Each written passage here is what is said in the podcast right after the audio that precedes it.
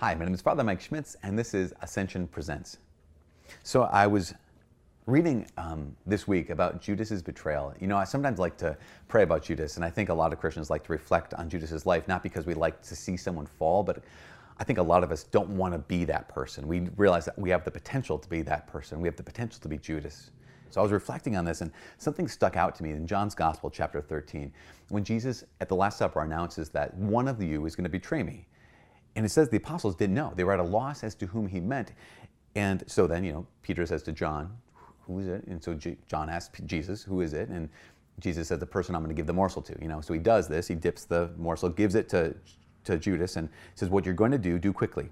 He says, Now none of this is crazy. Now none of those reclining at table realized why he had said this to them. Some thought that since Judas kept the money bag, Jesus had told him, Go buy what we need for the feast or to give something to the poor. Now, this is remarkable. This is the person who's already decided. In the other Gospels, it's already very clear that Judas has already exchanged the money. He's planned on betraying Jesus. But nobody, these 13 men have been living together, have been praying together, have been sharing life for the last three years. And no one knew what was really going on in Judas's life. In fact, he was so good at faking that they all thought he's probably going to do something really good. He's probably going to give money to the poor. He's probably going to go do what Jesus wants because that's what Judas does.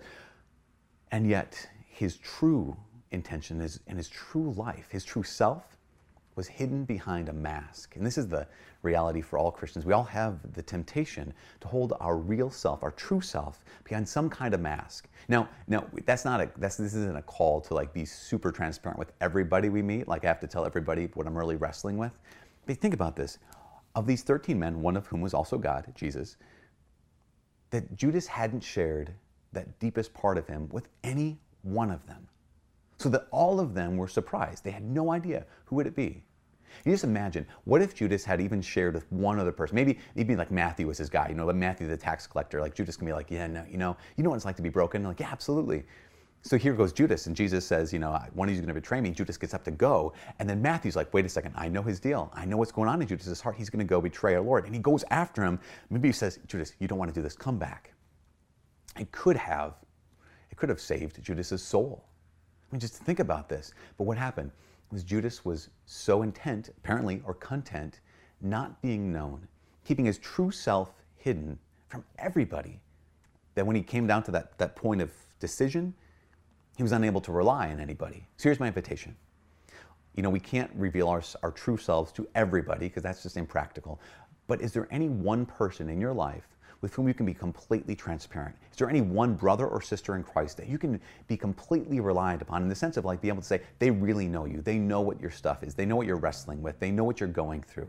So that when you're in those moments of decision, they can also go there with you. They can go through it alongside of you.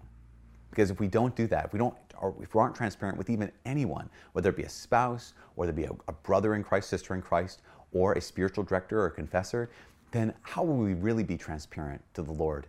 And who will really be there for us when we really need them? Last thing, is there anybody that knows that you can be relied upon, you can be trusted, you can be counted on to be that person for them? If you're not, or if you don't have anyone you can count on, I, I invite you to do this. Ask Jesus. Ask Jesus to bring someone like that into your life. Because that's what he wants for you. He wants you to be able to have a deep friend, someone you can be connected with, a brother, a sister, someone you can trust. So you don't have to do this uh, following the Lord thing alone. Pray for that if you don't have one. And if you do, thank the Lord for that and thank them. From all of us here at Ascension Presents, God bless.